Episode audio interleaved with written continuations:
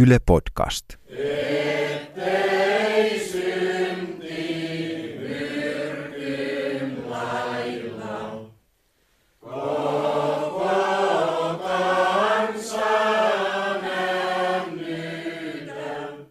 Heränneet olivat heinäkuussa 17 julkaisseet Lapuan kansanopistolla pidetyillä herättäjäjuhlilla julistuksen, joka oli osoitettu Suomen kansalle, ja syksyllä Karhumäen herännäisopistolla perustettiin oma suojeluskuntaosasto, joka rupesi antamaan oppilaille sotilaskoulutusta.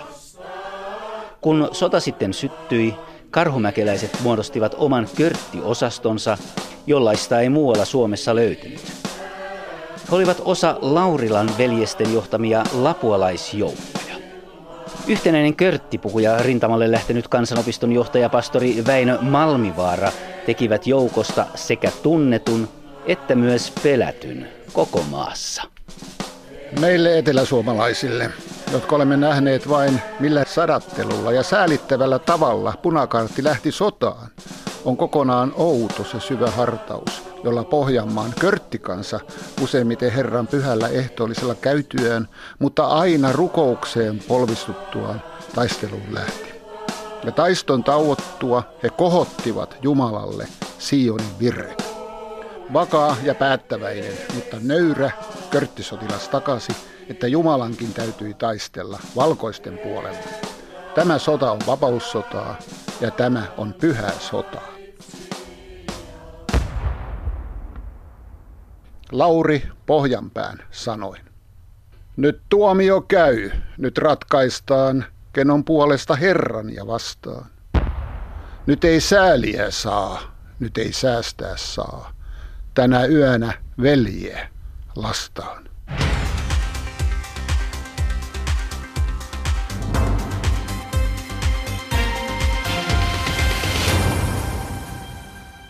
Kivijärvi. Saksalaiset ovat nousseet maihin Oulussa. Sysmä! Tampere on joutunut valkokaartin haltuun. Venäläiset upseerit ovat menneet valkoisten puolelle. Tampereen sairaaloissa on 3000 punaista. Heinolassa kuulemma plakaateilla julistetaan, että 3000 jääkäriä olisi vangittu ja että Mannerheim on ampunut itsensä.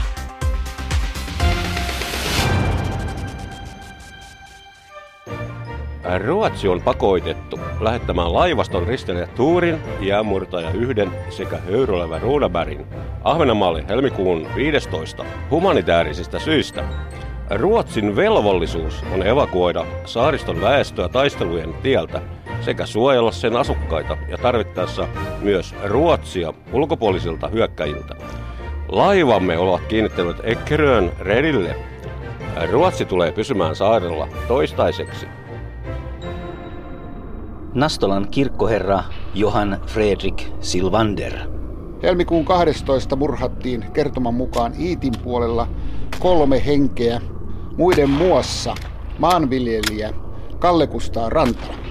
Viikko tuon jälkeen murhattiin Järvisillä maanviljelijä Antti Pälli ja hänen veljensä Einari Pälli sekä naapuritalon poika Kalle Einari Isotalo.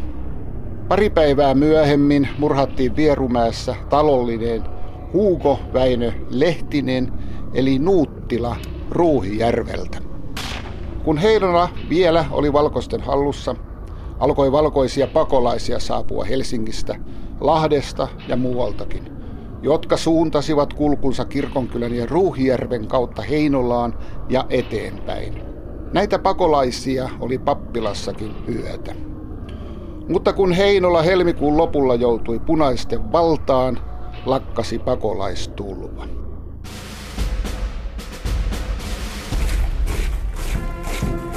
Tampereelle saapui helmikuun puolivälissä 500 venäläistä matruusia, joiden oli määrä toimia iskujoukkona, kun lopullinen hyökkäys Pohjanmaalle alkaisi. Joukko oli kuuluisa Helsingissä keväällä 17 tekemistään upseerimurhista. Urhot otettiin asemalla vastaan torvisoitolla. Puhallettiin internationaalia ja marseljeesia. Miehillä oli musta puku, lakissa pääkallon kuva ja takin hihassa kaksi sääriluuta ristissä. Voimainsa tunnossa sankarit ammuskelivat jatkuvasti ilmaan. Pari päivää myöhemmin oli Mustalahden rannassa Näsijärvellä kova meno. Kaupungista lappoi ukkoa jäälle pitkässä nelimiehisessä rivissä. Heitä seurasi pitkä rekijono ja jälleen miesjono. Mustakaarti oli punaisten avustamana Marssilla Näsijärveä pitkin valkoisten selustaan. Viikon päästä piti oltama Vaasassa ja kaiken piti olla sen myötä selvä. Neljä päivää myöhemmin ilmestyi Mustalahden rantaan taas pitkä rekijono, mutta päinvastaiselta suunnalta. Reissä oli haavoittuneita punaisia ja viimeisissä 40 venäläistä matruusia. Vaasan valloitus oli päättynyt jossain ruovedellä valkoisten väijytykseen ja sotainto meni miehiltä saman tien. Kuuleman mukaan he matkustivat ensimmäisellä junalla pois Tampereelta. Näinä päivinä on Peräpohjolassa useita punakaartilaisia valtiopetokseen syyllisinä tuomittu kuolemaan. Tuomiot on myöskin viipymättä täytäntöön pantu. Minä en tiedä, enkä tunne tarkemmin millä perusteella kuolemaan tuomiot Kemissä ja Rovaniemellä, samoin kuin Torniossa on langetettu. Tiedän, he ovat ase kädessä nousseet laillista hallitusvaltaa vastaan. He ovat kapinoitsijoita ja sen mukaan kuolemaan vikapäät. Mutta kuitenkin jotain täytyy olla yläpuolella kirjoitettua lakiakin.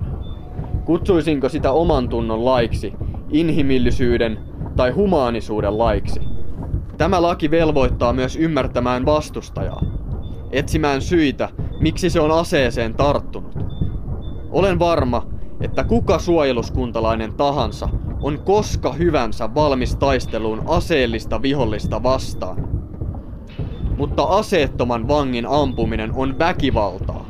Se on murha. Toistan vielä, lopetettakoon kuolemaan tuomiot. Tehtäköön se ajoissa. Meillä on siihen valta nyt. Kemissä 18. helmikuuta Uuno Hannula. Orimattila, helmikuun 16. päivä. Kaikki on nyt niin surullista. Kyyneleet tahtovat väkisin tulla silmiin. Tänne tuli juuri eräs mies hevosella. Hän tuli hakemaan pappaa Sommarnässiin, sillä Attila on ammuttu. Punakaartilaiset hänet ampuivat. Tönnön sillalta hänet löydettiin, kolmen kuulan lävistämänä. Olen ottanut kultasormuksen sormestani pois ja päätin, etten pane sitä sormeeni ennen kuin valkoisella on täydellinen voitto. Orimattila, helmikuun 17. päivä. Ei, iloinen ei voi olla. Sain kuulla tänä jotain niin kauheaa. Täällä on murhattu niin kauheasti porvarillisia herroja. Attila, Maukola, Eskola, Pasila, James Hildeen, Varpenius, Nikkilä ja Hardeen. Sitten ne punakaartilaiset ovat piilottaneet heidän ruumiinsa ja sanoneet, että ei niitä koskaan löydetä. Ne miehet, jotka olivat viimeksi meillä aseita hakemassa, ne olivat ne, jotka nämä kahdeksan murhaa tekivät. Ne olivat tänne hankittuja vain sen tähden, sillä oman pitäjän miehet olivat kylliksi raukkamaisia tekemään sitä.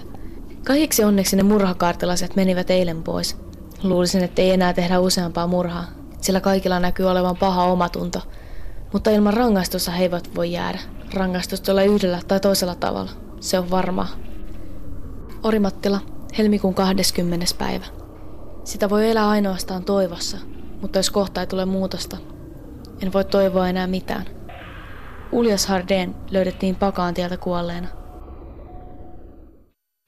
Sunnuntaina 17. helmikuuta saapui Kurhilaan 68 hevoskuormaa kaartilaisia ja kylään perustettiin oma punakaarti. Helmikuun 21. päivänä saavuttiin Kuhmoisten eteläpuolelle. Meillä oli mukana tykki ja siihen liittyi yksi menetys, joka on omalla tavallaan jopa huvittava. Nimittäin, kun veimme tykin asemiin ja laukaisimme sen ensimmäisen kerran, niin likeellä ollut kuormahevonen pillastui niin paljon, että ryntäsi rekiperässään suoraan lahtareiden puolelle. No, eihän tuo olisi ollut niin hirveä menetys, mutta kun siinä reessä oli meidän toinen konekivääreistämme ja vihollinen sai ihan ilmaiseksi hyvän aseen. Hyökkäyksemme ei onnistunut seuraavanakaan päivänä, ja kun lahtarit saivat jostain lisävoimia, niin meidän täytyi vetäytyä harmoisiin. Valkoisten hyökkäys Varkaudessa alkoi 19. helmikuuta. Joukot käsittivät hiukka yli tuhat miestä, kaksi tykkiä ja kuusi konekivääriä. Varkaudessa olevien punakaartilaisten määrä oli noin 1200 miestä, mutta enimmillään vain 150 oli sotilaskivääri. Monet olivat liittyneet kaartiin joko pakosta tai sitten virran mukana. Taistelut päättyivät 21. päivä ilta kymmeneltä, jolloin viimeisin punaisten pesäke Päiviön saaressa antautui. Valkoisten käsissä oli noin 1200 punavankia. Kun vankijono useampia satoja miehiä vartioiden välissä ylitti sillan matkallaan tilapäiseen sijoituspaikkansa Kauppalan kirkolle, seisoi sillan korvassa kenttäoikeus. Pari kolme päällikköämme ja paikkakunnan edustajia, jotka todetessaan pahimpia punaisia kiihottajia, johtajia tai tehtaan murhiin osallistuneita, lausuivat ammuttavaksi. Kuolemaan tuomitut siirrettiin hieman sivummalle, jossa jo 15 miestä seisoi rivissä ampuma valmiin. Viisi vankia ammuttiin aina yhteislaakauksella kerrallaan. Koko tämä puuhan johtaja oli Toll, eli kenraalimajuri Ernst Löfström, Savon joukkueen komentaja. Hän seisoi Krimin nahkaturkissa ja lakissaan sillä pienessä. Minä menin hänen luokseen ja sanoin, että tuntuu pahalta, kun sillä tavoin voidaan ampua viattomiakin. Tolta puutti minua olalle sanoen, että koetetaan järjestää. Sitten vankeja vietiin Huruslammen jäälle riviin ja sanoivat, että joka kymmenes vanki ammuttiin. Sitä ruvettiin kutsumaan Huruslammen arpajaisiksi. Me kajanilaiset taistelimme Taipaleen kanavalla. Varkaudessa alkoivat sodan todelliset kasvot paljastua. Joukkoomme levisi tieto, että läheisen järven jäälle oli ammuttu vangiksi joutuneita punakaartilaisia. Osa meistä kajanilaisia lähti Uruslahdelle katsomaan, mitä siellä oli tapahtunut.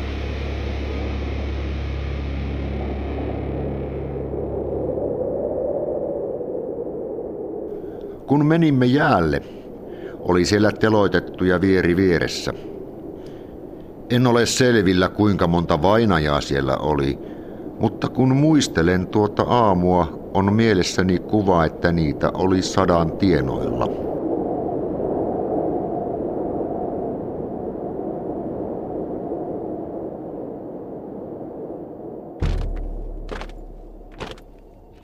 Kouvolan murhapiiri käsittää Kouvolan, Kuusankosken, Sippolan, Kymin, Pyhtään, Vehkalahden, Miehekkälän ja Luumäen pitäjät sekä vielä Kotkan ja Haminan kaupungit. Oskar Sundmanin päiväkäsky. Isännöitsijä Norman Voikkaalta on tehtävä toiminnalle vaarattomaksi sekä kaikki lahtarit yleensä tuhottava. Myös Björkenheimiä on pidettävä silmällä ja tarpeen tullen vangittava. Salaiseen komiteaan kuuluvat eivät välitä, vaikka herrat ammuttaisiin saman tien vaikka tiellä.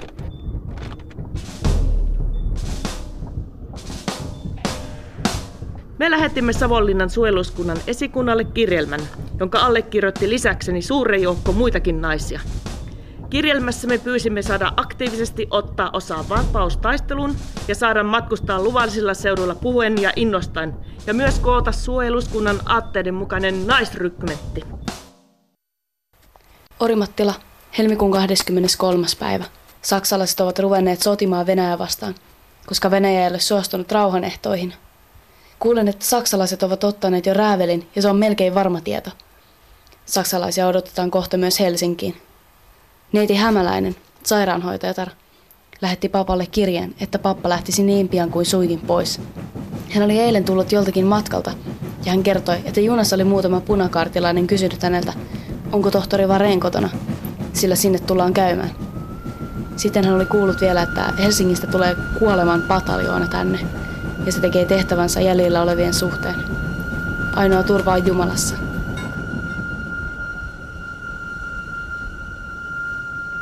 Ruusa Amanda Sauranen, syntynyt 17.5.1894.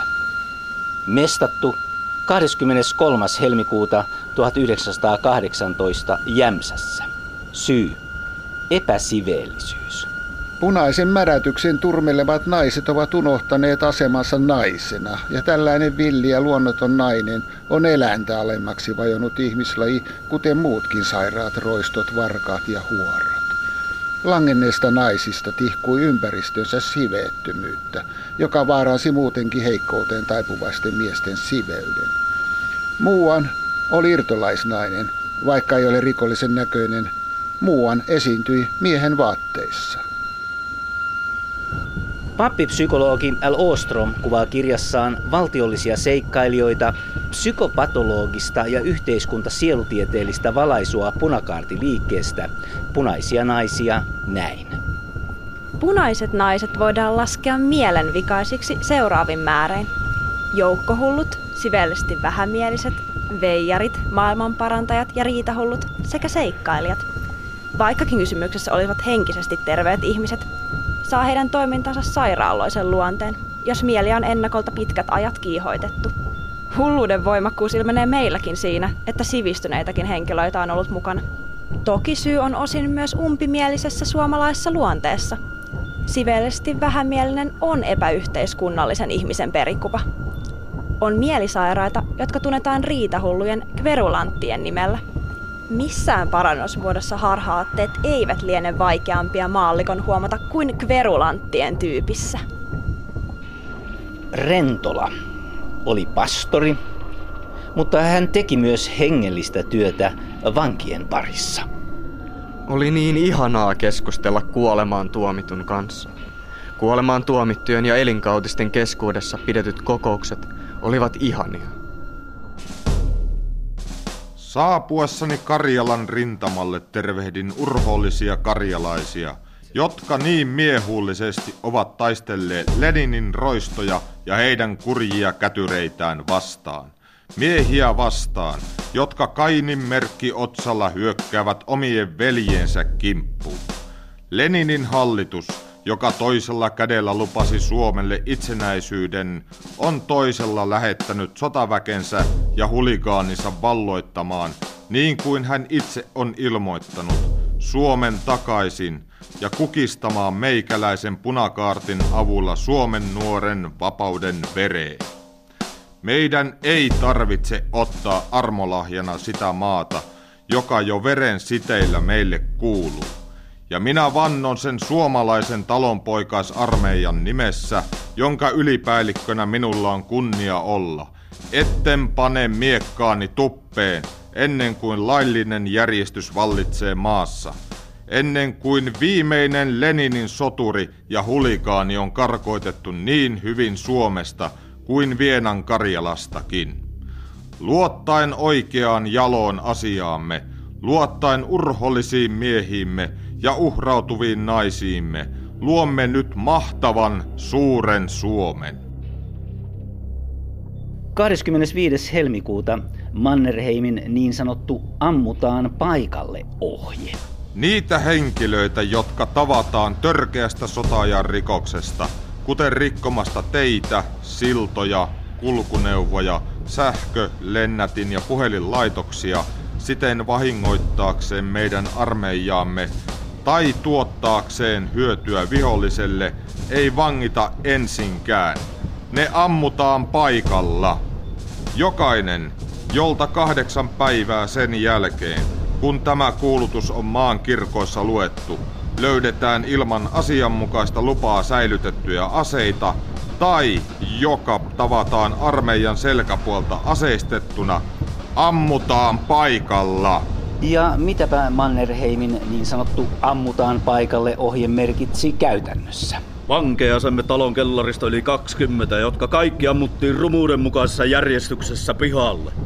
Yhtäkkiä kuului edestä tiukka yhteislaukaus ja sen jälkeen neljä taskuaseen laukausta. Edessä maantiellä oli pidätetty punaisten etuvartio.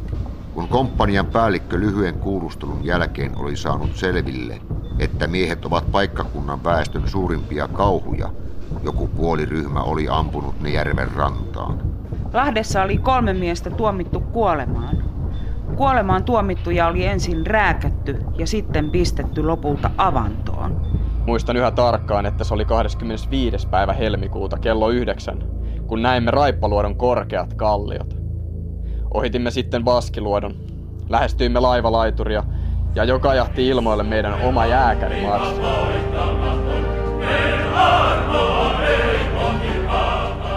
Mutta Suomi ei ollut meille sama Suomi, josta olemme Saksaan lähteneet. Nyt Suomessa veli taisteli veljeen vastaan, poika isäänsä vastaan. Mutta meitä jääkäreitä vastassa oli ainoastaan yksi vihollinen. ryssä. Se oli se vihollinen, jota vastaan oli jo ennenkin taisteltu ase kädessä. Erotus oli nyt siinä, että Suomessa taisteltiin myös sellaisia ryssiä vastaan, jotka puhuivat suomen kieltä. He olivat turvanneet maan periviholliseen ja suunnanneet aseensa omaa kansaa vastaan. Osa meistä tunsi sääliä punakaartilaisia kohtaan. Osan sydän pysähtyi hetkeksi oudosta kauhusta saapuessaan kotimaahansa. Ne olivat niitä, jotka saivat kuulla, että he todella joutuivat taistelemaan veljään, isäänsä tai parasta ystäväänsä vastaan ase kädessä.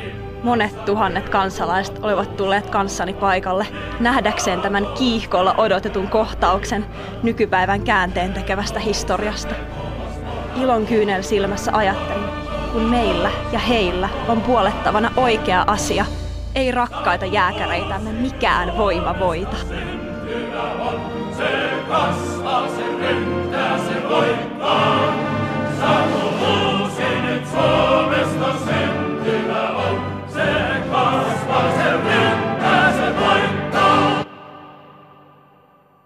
23. helmikuuta. Merkittävä päivä minulle sekä koko vapaalle Suomelle. Sain oman pataljoonan, josta sitten tuli Pohjois-Hämeen ensimmäinen pataljoona. Meidät vihittiin taistoon Kuhmalahdessa. Muistan sen kahakan elävästi silmäni edessä. On pimeä yö. Olemme matkalla taisteluun. Paljoa ei puhuta eikä saakkaan puhua. Kylmä puistattaa ohuissa vaatteissa olevia jäseniämme, joiden päällimmäisen vaatekerran muodostaa lahtaripuku, valkea myssy ja valkoinen lumipaita. Meitä ei pysty erottamaan lumesta. Aloitamme marssin Vehkajärven eteläisiä rantoja punikkien selkään Vehkalahden kappelin eteläpuolelle. Etenemme harvassa jonossa, kunnes saavutamme lounaaseen johtavan maantien – Puolen kilometrin päässä ovat punikkien varustukset. Ketjumme saapuu metsän reunaan. Edessä on parisataa metriä leveä pelto, joka kohoaa mäellä hämöttävää kirkkoa kohti. Aamu alkaa valjeta. Äkkiä mäeltä alkaa kuulua taistelun ääntä. Toinen ryhmämme on aloittanut hyökkäyksen. Nyt on meidänkin aika edetä. Ryntäämme mäkeä ylös huolimatta vihollisen kiivaasta tulesta – Kahdella syöksyllä saavutamme kirkonmäen. Valkoisten yllättävä ilmaantuminen selkäpuolelle aikaan saa hillittömän pakokauhun punaisten riveissä. Sadoittain heitä syöksyy sekasortoiseen pakoon poikki metsien ja järvien, jättäen taloissa levänneet toverinsa yksin. Taloista pakenevia punaisia kaatuu kasapäin. Vajaa sata miestä on valloittanut asemat puolelta tuhannelta viholliselta, jonka jälkeen jää puoli sataa kaatunutta sekä valtavaa kuormasta. Hillitön pako kertoo jotain kuhmoisten pirujen taistelutavoista. Hans Kalmilta sujui taistelu Kuhmalahdessa erinomaisesti, mutta aivan yhtä hyvin ei onnistunut ruotsalaisen eversti Harald Hjalmarssonin sotaretki Heinolassa helmikuun lopulla. Se oli meille onneton, jopa häpeällinen päivä. Joukoissani oli yhteensä 700 miestä Mäntyharjulta ja Sysmästä. Kun tarkastin joukkojani ennen etenemistä, totesin sen sekä kurittomaksi että kokemattomaksi. Kaiken lisäksi heidän varusteensa olivat riittämättömät. Ylipäällikkö oli antanut tehtäväkseni hyökätä Lahden ja Kouvolan välistä etelään Itä-Uudenmaan suojeluskuntalaisten avuksi. Päätin edetä Heinolan kautta. Lähdimme liikkeelle helmikuun 28. aamuhämärissä ja tarkoitukseni oli päästä mahdollisimman lähelle kaupunkia punaisten vielä nukkuessa. Ja kuinka ollakaan, jonkun kivääri laukesi vahingossa, siis meidän puoleltamme, ja sen seurauksena alkoi hillitön räiskintä. Me pääsimme kuitenkin Heilonan harjulle, jossa meitä odotti odottamattoman kova konekivääri tuli. Pääjoukkomme pysähtyi siihen – Olin lähettänyt yhden komppanian kiertämään ruotsalaisen jäätä pitkin kaupungin eteläpuolelle. Sitä johti ruotsalainen majuri Gustav Glimstedt. Mutta hän putosi Jyrangen virran rantasulaan ja kasteli saappaansa ja pöksynsä. Kun hän sitten nousi joen ylittävälle sillalle niitä kuivattelemaan, niin joku punikki ampui hänet. Sen seurauksena minun mieheni jäivät makaamaan kauhuissaan lumeen, eikä sillan eteläpuolelle edennyt Glimstedin komppaniakaan lähtenyt hyökkäämään kaupunkiin – vaan karkasi rintamalta pakakouhun vallassa. Ties minne. Minun oli pakko antaa perääntymiskäsky. Se oli kamala hetki. Me menetimme 16 sotilasta. Paavo Tammiston kirje, toinen maaliskuuta, Sortavala, sairastalo, Tammiston puolesta, hoitajatar. Hyvä toveri, ole hyvä ja lähetä sana kotiin, että olen haavoitettu ja makaan täällä Sortavalan sairastalolla. Haavoituin 23. helmikuuta Pullilan taistelussa. On niin ikävää, kun eivät täältä saa sanaa kotiin, että täytyy pyytää sinua siihen. Koettakaa ottaa kotolaisilta selvää ja ilmoita sitten tänne. Paljon terveisiä. Sotasurmat. Paavo Akseli, Akselin poika Tammisto, kuoli haavoihinsa 28. maaliskuuta Sortavalan sairaalassa. Hänen veljensä Laurihan kuoli Suinulan verilöylyssä tammikuun viimeisenä päivänä. Vallankumousuhrien hautajaiset. Vallankumoustaistelussa kaatuneiden tovereittemme hautaus tapahtuu sunnuntaina maaliskuun kolmantena päivänä kello kaksi päivällä. Surusaatto lähtee sairashuoneen ruumishuoneelta kirkkopuistoon, jossa kaatuneet toverimme kätketään maan poveen. Surukulkueen järjestys, surulippu, soittokunta, arkut kantajineen, omaiset, punaisen kaartin lippu, kaarti, siviiliväestö. Airueina toimivat N. Ahonen ja A. Viljamaa. Suomen punaisen kartin Lahden rykmentin esikunta.